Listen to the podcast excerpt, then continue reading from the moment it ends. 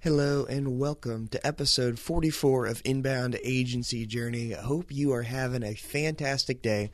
But let me tell you what, it's about to get a whole lot better because we have Doug Davidoff from Imagine LLC here on the podcast today. Doug walks us through his agency story. They started on the sales enablement, sales coaching side of the equation, and then as the times changed, Notice that the focus was all on how do we generate more leads. So now they are a full blown inbound marketing agency with a rapidly growing team. They were just five and a half people a year ago. Today they're 12, looking to grow even beyond that over the next three to six months. Doug lays down his mindset on how he figures out who to hire, when he decides to hire them, how they position all of this inside of their strategic plan. It's a great conversation. You're going to get a lot out of it. Without further ado, here we go.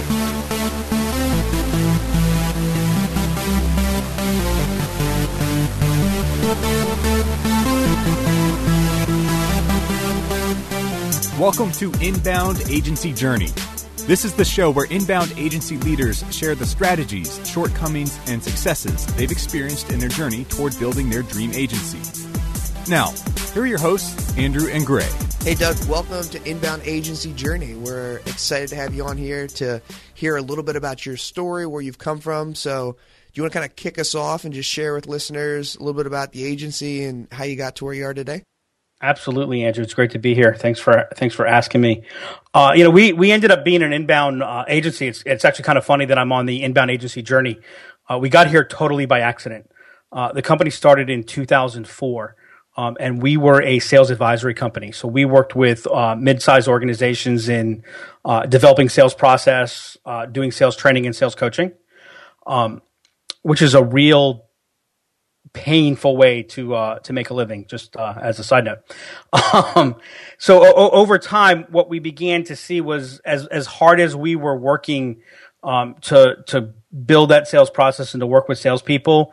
Um, it, it felt like there must have been somebody on the other side teaching buyers how to overcome everything we were teaching salespeople, um, and and and so and so we we decided to really look deeply. This was probably about 2009, 2010 um, we started looking really deeply, saying, okay, you know, what's going on? We're in the middle of a recession. Um, we're, we're finding it, no matter what we're doing, we get incremental improvement, but we're not breaking through like we wanted to. So we, we just stopped and said, why? And, and we looked at what companies that scaled growth did. Um, you know, who, who were the companies that went from zero to $100 million uh, like it was nothing. Who went from 100 million to a billion like it was nothing. And we even looked a little bit at companies that maybe went from like 1 billion to 10 billion. Um, but because we're focused on the mid market, we didn't really spend too much time there. Uh, what, what we found was that the companies that were growing, even in the recession, looked at lead generation and lead management totally differently than the companies that weren't growing, regardless of sector, regardless of structure or anything. It was just a fundamental difference to how they look at lead generation. So we said, okay, let's let's fix the lead generation issue uh, for our clients. And so we began to really study what was going on in lead generation, what worked, what didn't, why were some companies able to get traction again and others weren't. And that brought us increasingly to inbound marketing. And, and it's kind of funny because we were doing inbound marketing. Uh, we were actually clients of HubSpot, of HubSpot, before we were a uh, an, an, agency or a partner. Oh wow! Um, and and and I actually blogged in the 1980s. There was just no um, platform to do it on. Uh, a company that I actually owned previously with my family, we would pay for a page in a trade magazine, and we would put value added articles, what we call blogs today, um, and we would offer uh, premium content uh, white papers, things like that, that people could call and get. And that's how we managed lead generation back then. And it was like, you know, it was, I felt like I was going back in time to some degree. Um, but about 2012, we really started looking at inbound marketing as a core way to, to drive results for our clients.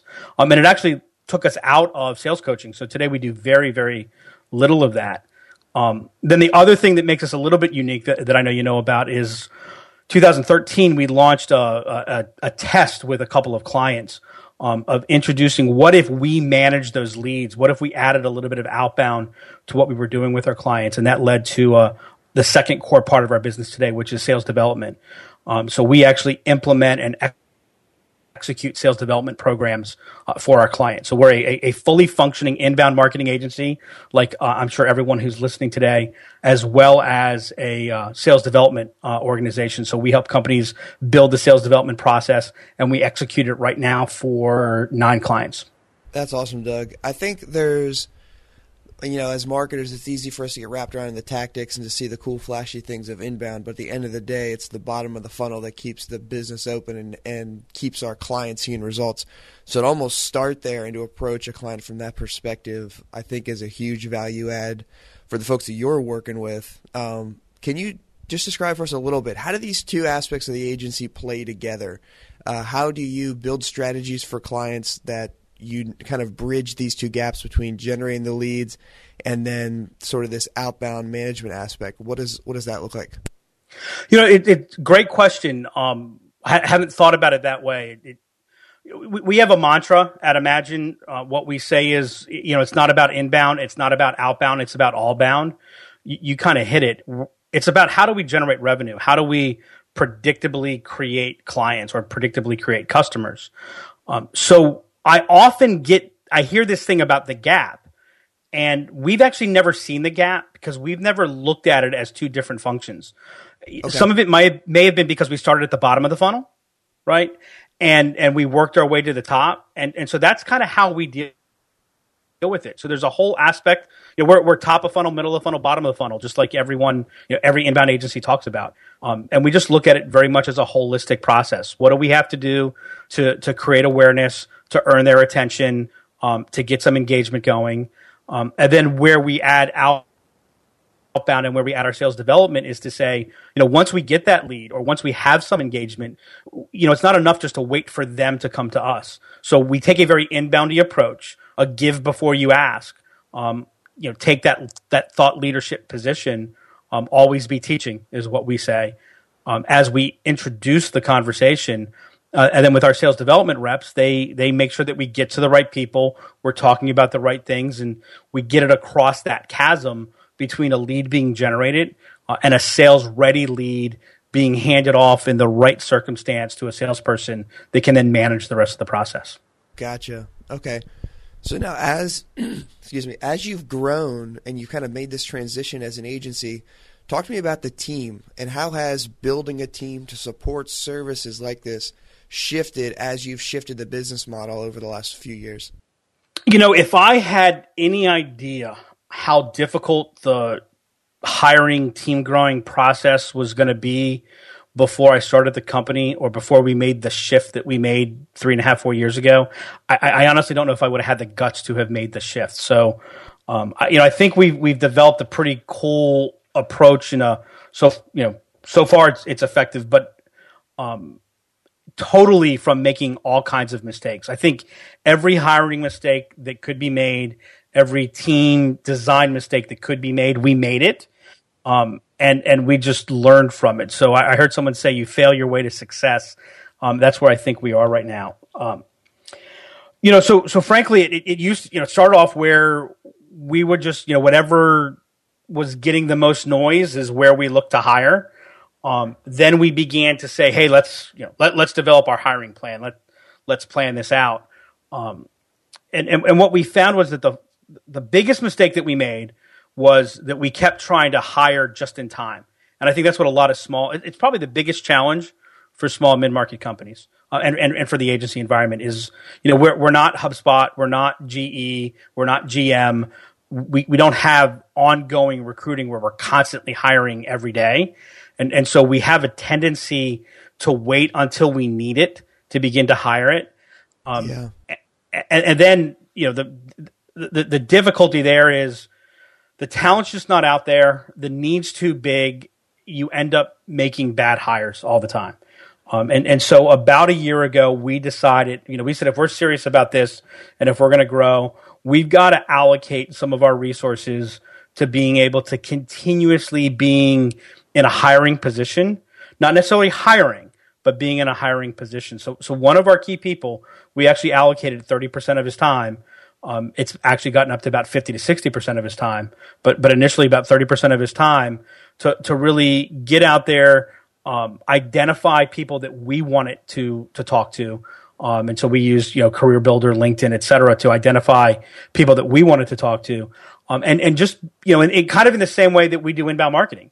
Um, or in the same way we try to generate leads, just begin to get that engagement and that awareness so that we've always got a pool of candidates that has some level of nurturing going on so that when we begin to see a hiring need, we, we kind of pick up the, the, the heat, if you will, um, to move towards that interviewing and hiring process. Uh, and, and, then ultimately, when we decide that we're in an actual hiring position, um, we go into a full scale mode to, to be able to hire. Um, and, and that's really what's enabled us to, to hit our goals um, over the last year. So we're at 12 people right now. Seven months ago, we were at five and a half. So we've more than doubled the size of our team and we'll be at 15 or 16 people by the end of the first quarter. Um, and it would have been impossible for us to have done that without you know beginning to nurture um, an applicant pool, if you will, uh, before the need arose. That's awesome, Doug. Well, congrats on growing the team that fast. That's exciting to see that grow. When you talk about being in a hiring position, tangibly on a day to day level, what does that look like? Is that just relationship building? Is it directly asking people, would you be interested in a position if one arose? How does that? How does one do that on an ongoing basis? You know, what one of the things that's cool about what we do is we're in the business of creating content for the types of people that do the jobs that we want to do. So, you know, we kind of solve this problem for our clients. So we're regularly creating content. Um, and, and so we use that same content approach to to begin to develop that relationship with with potential candidates. Um, so you know sometimes it's reaching out via you know we we've got access to the Career Builder database or reaching out via LinkedIn or you know somebody downloads something from our site. We've we've picked up actually a few candidates. As a matter of fact, one of our inbound marketing strategists was somebody who started off as a lead for our company. Um, and and so we we just kind of begin the conversation that says, "Hey, how are you doing? What you're doing?" What what are you guys seeing? What's interesting to you? Um, how can we create value for what you're doing? So you know, we we hire a lot of sales development reps. Uh, we create a lot of content for sales development reps. These are people who are always trying to figure out how can they do their job better. So, you know, very often it's just, you know, beginning the conversation. What are you doing? What's interesting? Hey, you think a tool like this might help you?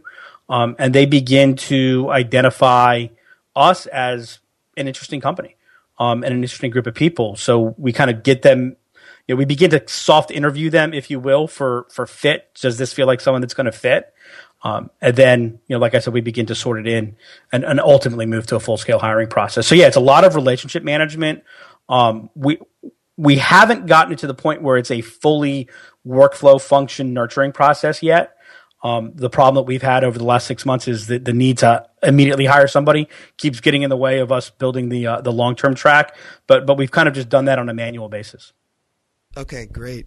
Um, now, before we hit record here, you were telling me about the different types of hires that you make for the company. I want to dig into that here in a second. Um, but first, talk to me about the management process of this all. Are you are you functioning as the HR manager for the agency, um, or is this this person who's allocated thirty to fifty percent? Are they the ones who are walking through the interview process, onboarding these new team members once they do join, putting together the contracts and everything like that? Um, so the person that um, I talked about, the David Fletcher's our um, um, is, is, the president of our company. He's the one who's really focused on you know building that candidate pool, and and so he heads that function. From an onboarding standpoint and an interviewing standpoint, it's dependent upon what area of the company they're being hired for and what the position is. So, for example, with our sales development reps, I'm actually not even involved in that hiring process. Uh, David's other primary responsibility is he runs um, our sales development program. So he manages that hiring process. He does the onboarding. Um, on the inbound marketing side or on some internal positions that we hire, then those are the ones where I do get involved from a um, from an interview standpoint, and I'm involved from an onboarding standpoint, and to a large degree from a management standpoint as well.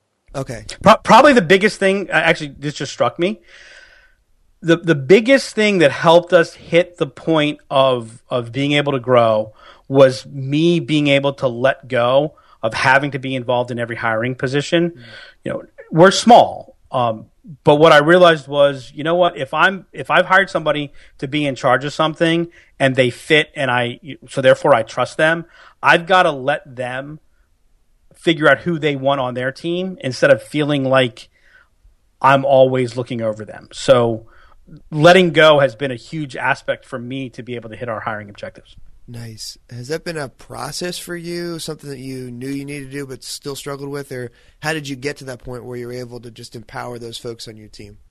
I would love to be able to tell you it was totally by design.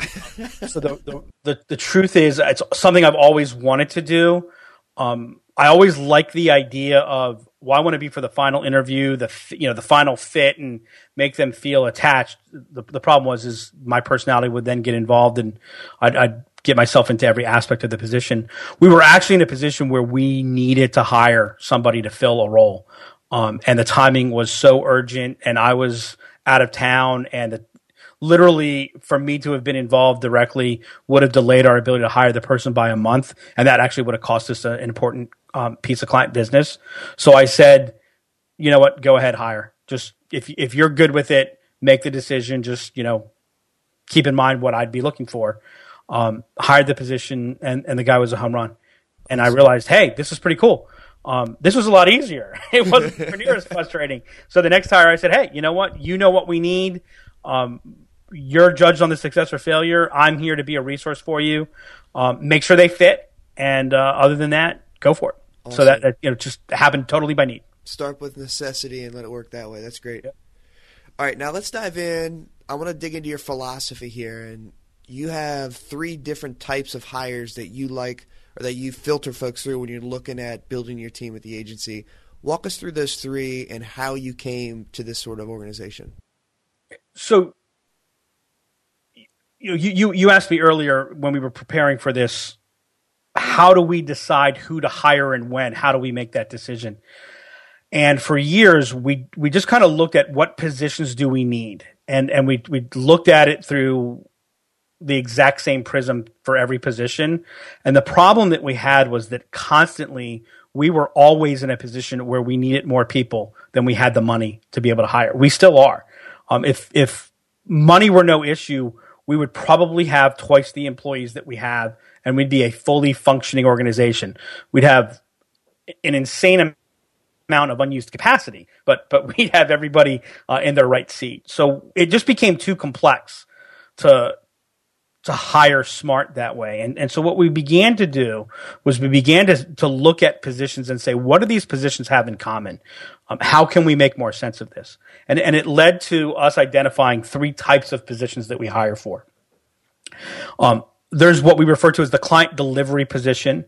So, so these are people that are tied to delivering our, our programs to clients. So inbound marketing, uh, sales development are our primary client delivery mechanisms.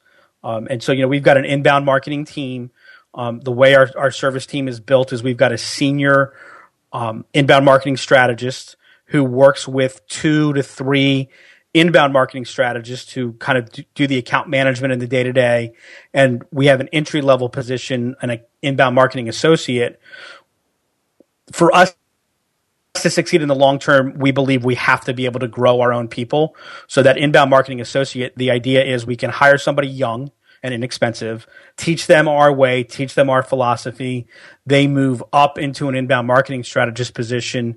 Uh, inbound marketing strategists can move up to be senior strategists to kind of run their team.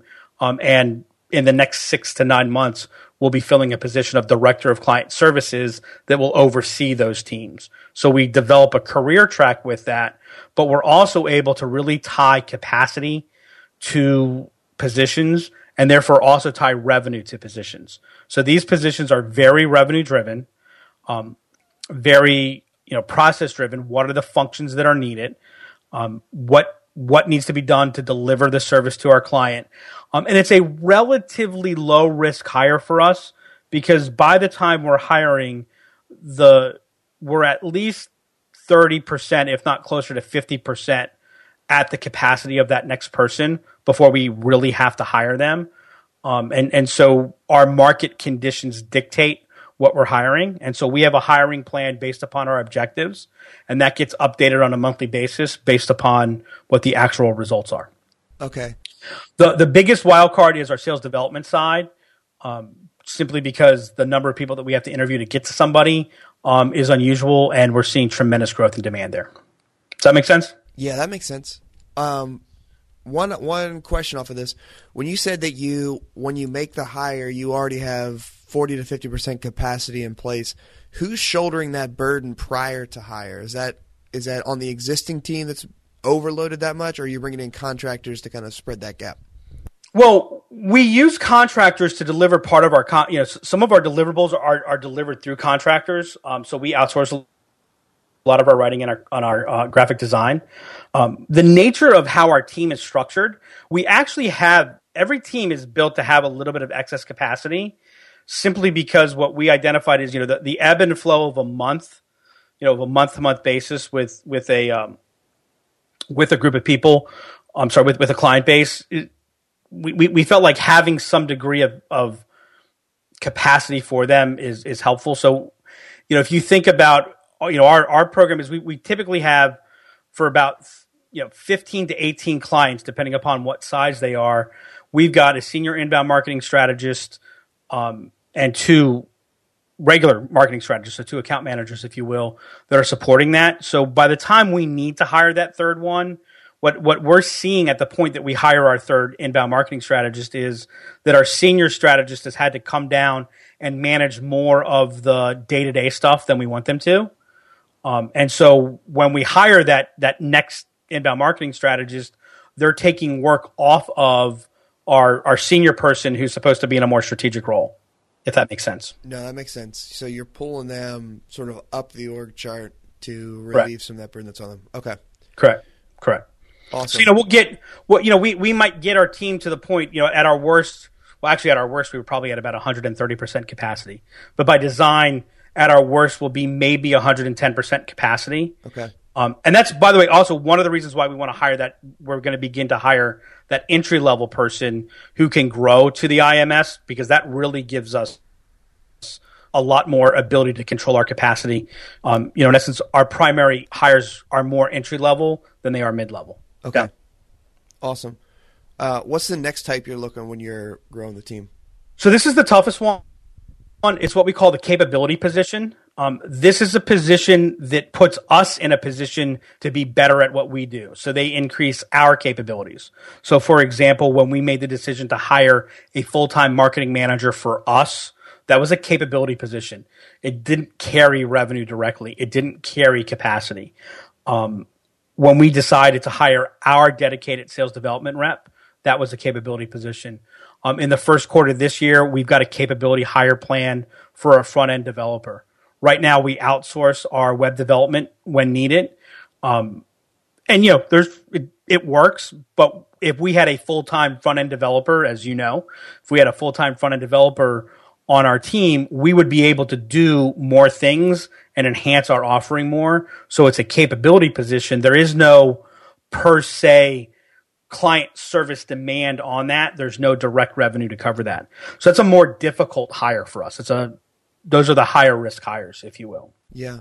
And so when you think strategic, Does that make sense? Yeah, that makes sense.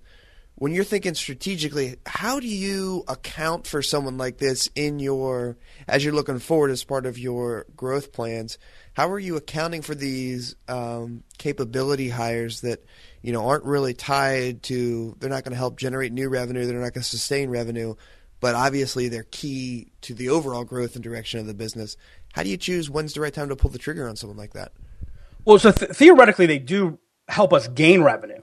Um, that, that's what the, you know, that, that's what the bet is. Is if we bring them on, we're gonna we're gonna be able to gain. But it's not it's not there, and I, I, we're saying the same thing. But just just wanted to be clear there. So what we do is we tie those hires to our strategic plan. So every quarter we redo our strategic plan. Um, I, I read somewhere that fast growth time is warped in a fast growth company. In a fast growth company, a day is a week, a week is a month, a month is a quarter, and a quarter is a year. And so we kind of live that life, if you will. So we treat our monthly reviews like most companies treat quarterly reviews. and and every quarter we literally redo our strategic plan. Um, so what we do is we look out, we look out three years, we look out one year. What do we want to be? What do we have to be able to do to be that company? Um, and so about six, nine months ago, that's when the front end developer got put into the plan. Um, knock on wood, we're on target to, to hit our objectives for that.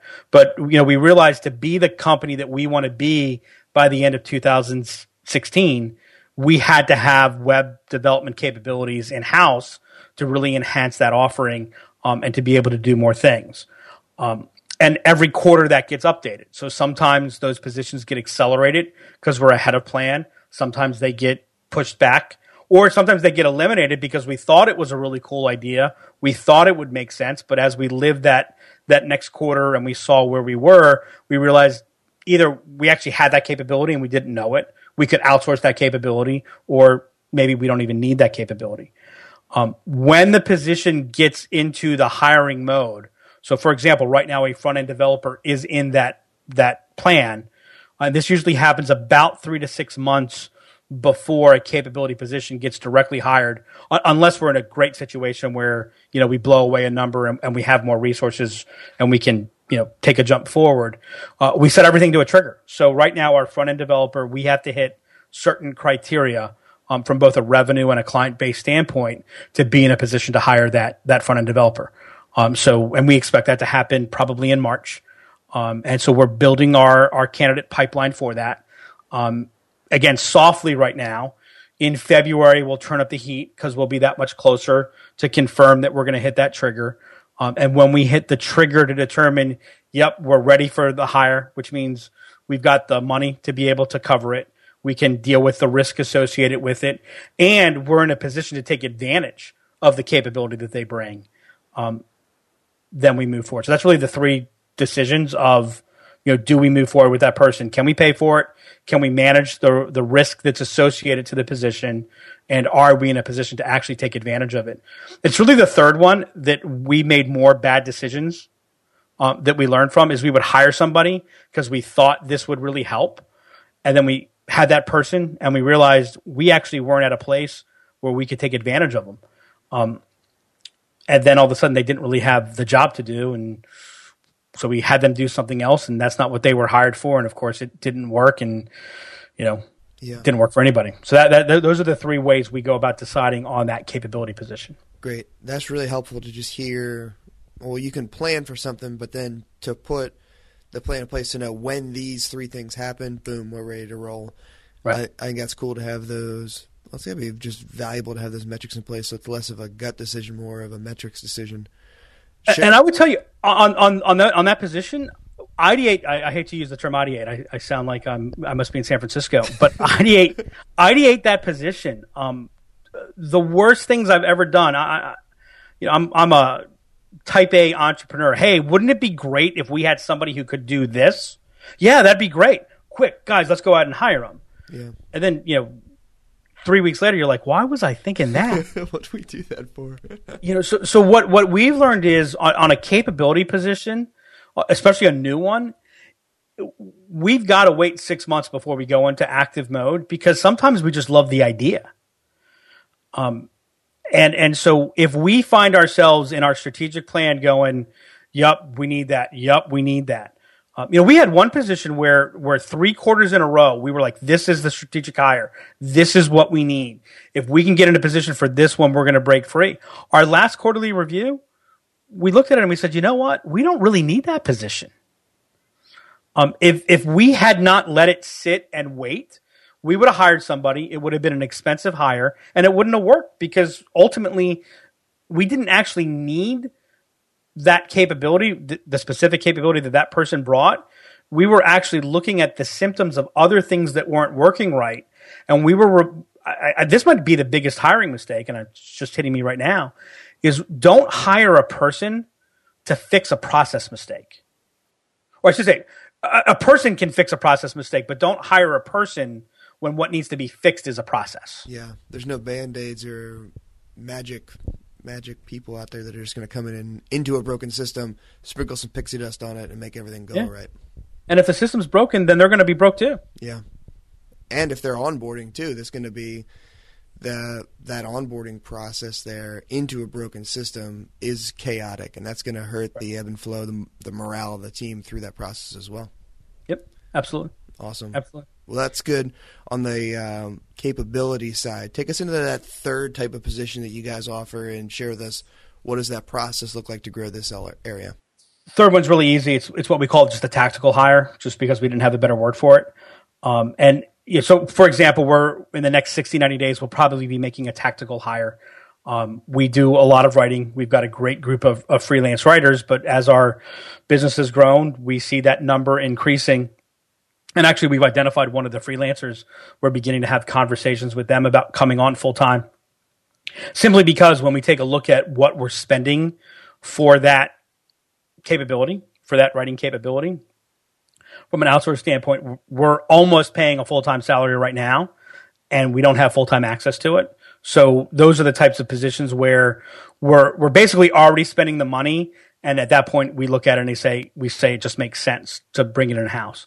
Now it's not just a money decision because sometimes, well, like we'll still be working with other contract writers because they have certain specialization that we need. Um, and if we just had somebody, one person in house doing all the writing, it wouldn't work. But what we're looking at from that core writing component, it just makes sense for us to bring that in house. Um, and and so that tactical hire is a really simple decision, which is the needs there, the money's already being spent. It's really not even a cost decision. Now it's just a people fit and capability decision. Okay, awesome.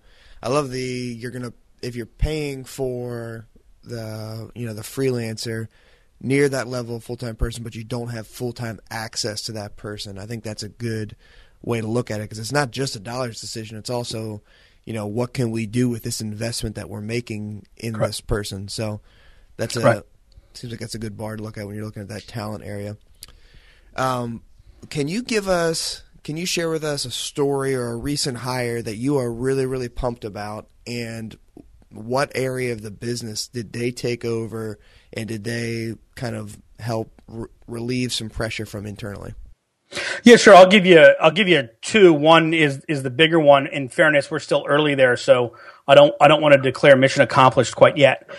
Um, so the, the the big drawback for us has been for years. I've been too involved in the client delivery side.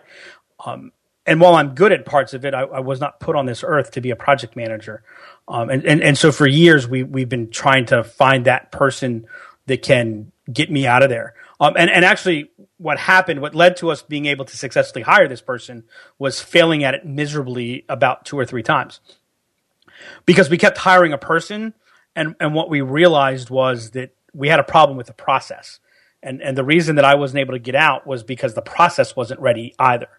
And so we spent a heavy bit of last year really focusing in on improving our internal processes, um, getting the project management function in place that allowed us to define more clearly what type of person, what knowledge.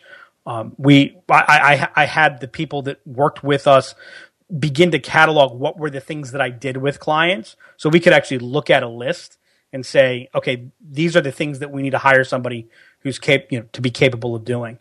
Um, and so, you know, frankly, through a lot of networking and recruiting, um, re- re- recruiting efforts, we found somebody who had actually just left an inbound marketing agency because of some internal issues that had happened there. Um, who was really looking for the right opportunity. And I remember in the interview, I asked her the question, uh, Well, when I see you in five years, what will you be doing? And she said, Well, I'm going to be owning my own agency. And then kind of laughed thinking that maybe that was the wrong answer to give in, in an interview.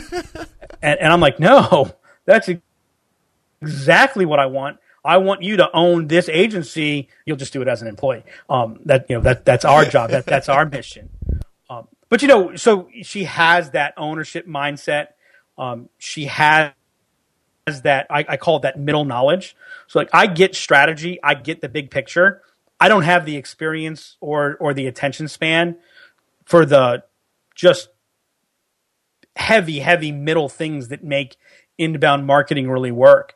Um, so we needed to combine experience with fit and also a, a personality. clients, uh, you know, one reason that clients like working with owners and with with senior people, it isn't just because of the experience. It's because of the command that they bring to the table. So, you know, when clients talk to me, they always know I'm in charge. I'm I'm in control. I've got it. And so they're comfortable to let go more so. Um, and, and what I found with, you know, very capable people, but if they don't have that command, that that client doesn't feel like the person that they're talking to maybe has it even when they do. And so this person also brought um, that command to place. Um, and she's been with us now for, for a little bit over a month. Um, and we are roughly three months into where we expect it to be in terms of the impact that she's having with clients, the role that she's playing with clients, um, and the amount of time that's been freed up. For example, I'm able to do this podcast, um, and I don't have to worry about the client call that's taking place right now. Um, and and and so those things have been um, been very good, uh, and and the the the you know really proud of the recruiting process we, that we brought to bear. We we had an opportunity because she was on the market for a very short period of time, but because we had done all that work, we didn't have to interview five people to feel like we found the right person. Um, and and so far that's been a tremendous success. That is awesome. Congrats on that. Thank you. Awesome. You mentioned another position that you're fired up about. So the, the, the other position that we're fired up about, and this is really cool because it, it, it you know the idea of being able to make that repetitive hire is something that I've always dreamed of, and and what we've built on our sales development side, um, our ability now to be able, you know, the, the the position that we've got clearly crafted of of who are we looking for, what capabilities do they have to have, how do we assess their strengths and weaknesses, how do we bring them on board to be successful and be productive on our sales development side has been, um, you know frankly beyond what I thought we would actually be able to achieve. Uh, we've hired four SDRs in the last four months. We're going to be hiring two more in the next 30 to 45 days.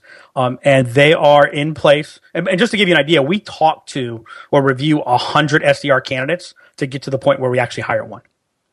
So it's a very intensive process to find the right person, but they're productive in week two um, and they're producing results by week four, week five. Um, and and again, this is a very you know very specific, very directed um, effort that you know responsible for driving some very important results for us and our clients. Um, and the formula that we've built to to be able to replicate that hiring, which is critical as as you know, to being able to scale the business. Yeah, having a framework in place that you follow in each and every area of the business locking down the processes so it's not just you're not putting the weight on the shoulders of that one person, but you're bringing them into a system that helps move the entire business forward, helps them do their jobs a lot better because they're free to just expand in that space. But also, as the owner, it gives you the peace of mind of knowing that you're building a business. You're not just building it on the right people. You've got those processes in place, and you're building on a firm foundation right there. Doug, thank you so much for just coming in and laying it out, sharing your model, what's working well for you, the lessons you've learned, the mistakes you've made. I think there's a lot of great takeaways from what you've shared here. Uh, before we sign off here, if if uh, listeners want to just reach out and say hello, what are one or two places where they can find you? Uh, on Twitter at Doug Davidoff, or you can always just email me at douglas.davidoff at imaginellc.com. Awesome. Well, Doug, thank you so much for your time. It's been great to have you here on Inbound Agency Journey. Thanks, Andrew. This episode of Inbound Agency Journey is brought to you by Let's Game Plan, the premium training product designed to help marketing agencies build better inbound marketing strategies for their clients. If you want to learn how to sell, build, and deliver an amazing inbound strategy for your clients using a pre-built and proven system, visit doinbound.com slash game plan. Again, that's doinbound, all one word, dot com forward slash game plan. Now, back to the show.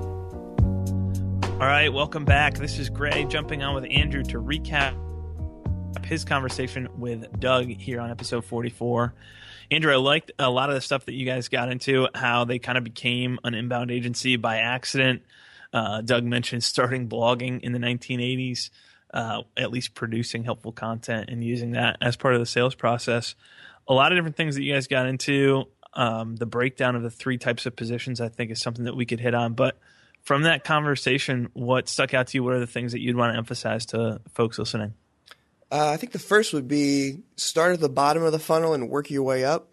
Uh, when we're working with clients and we're building out their inbound game plan together, that's where we start them uh, with content just because that's the area of the journey that the customer has the most expertise. And what I like about Doug's approach is they start even lower and they're working not just at the you know the bottom of the marketing funnel, but they're working through the sales process with folks and having a grasp of that process. Um, just walking into a strategy session, beginning with the end in mind. Where do you want these leads to end up? And starting there, and then building up and get to the top of the funnel. Uh, if you're a tactical marketer, that's my background it's easy to think top of the funnel down. Um, but I think from a business perspective, if the end if the end goal is getting sales leads and getting new customers, we need to start at the bottom of the funnel and work our way up.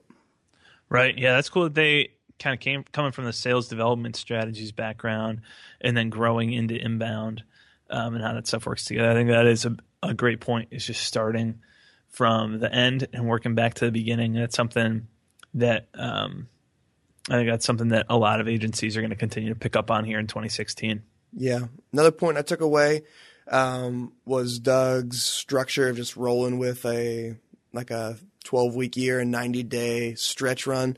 Um, so setting setting realistic goals, but setting them within a a realistic time frame as well. If you set 12 month goals, um, you know we really don't think much beyond uh, you know the next few weeks out in front of us. So you set a goal and you have until next December to hit it. You know, you're not going to see an uptick in activity until um, maybe November, December, because you know that there's that sense of urgency there. But when you shrink the year down, things become much more rapid in succession. And I think you can achieve some greater growth goals if you operate off of a, a smaller structure like that.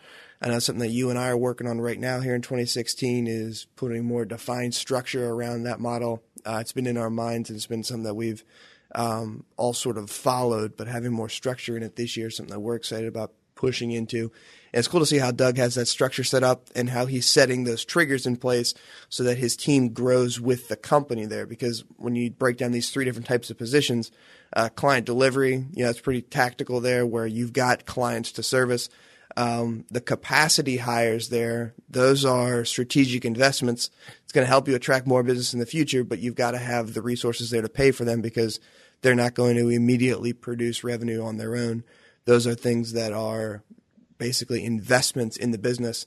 And then those tactical hires, you know, having a the, the stopgap in there of having those contractors in place and then getting to a point where you know you're paying someone who's around the same level as a full-time employee, but you don't have full-time access to that person, using that as your trigger there.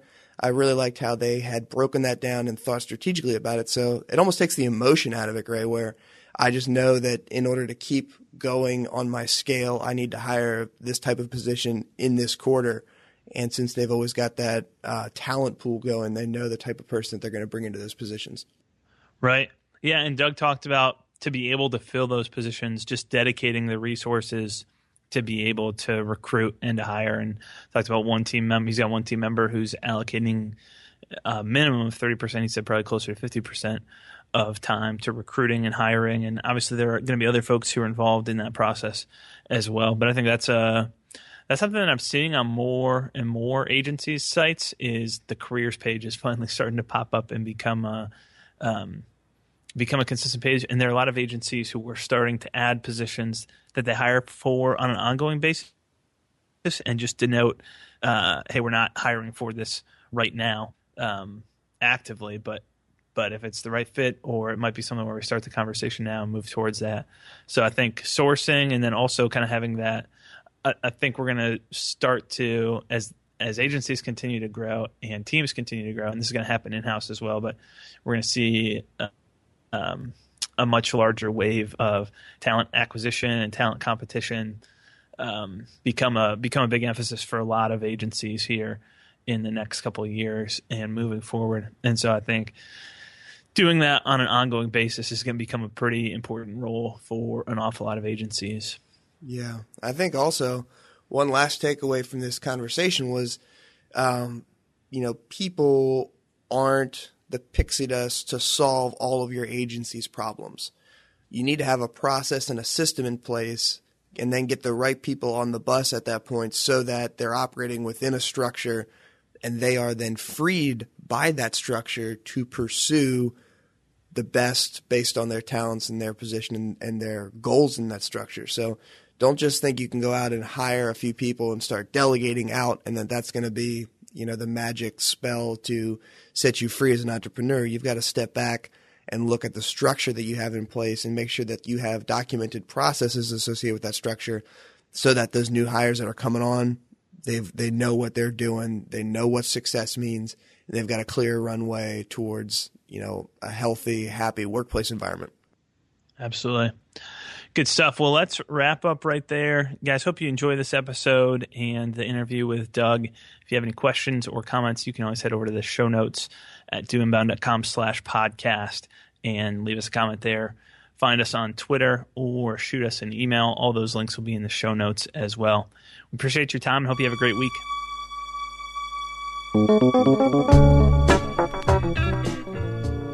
Thank you for listening to Inbound Agency Journey. You can find the show's notes for today's episode at doinbound.com slash podcast. Again, that's doinbound, all one word, dot com forward slash podcast. If you enjoyed this episode, head over to iTunes to subscribe or leave us a review of the show. Until next time, remember, life is a journey. Keep moving forward.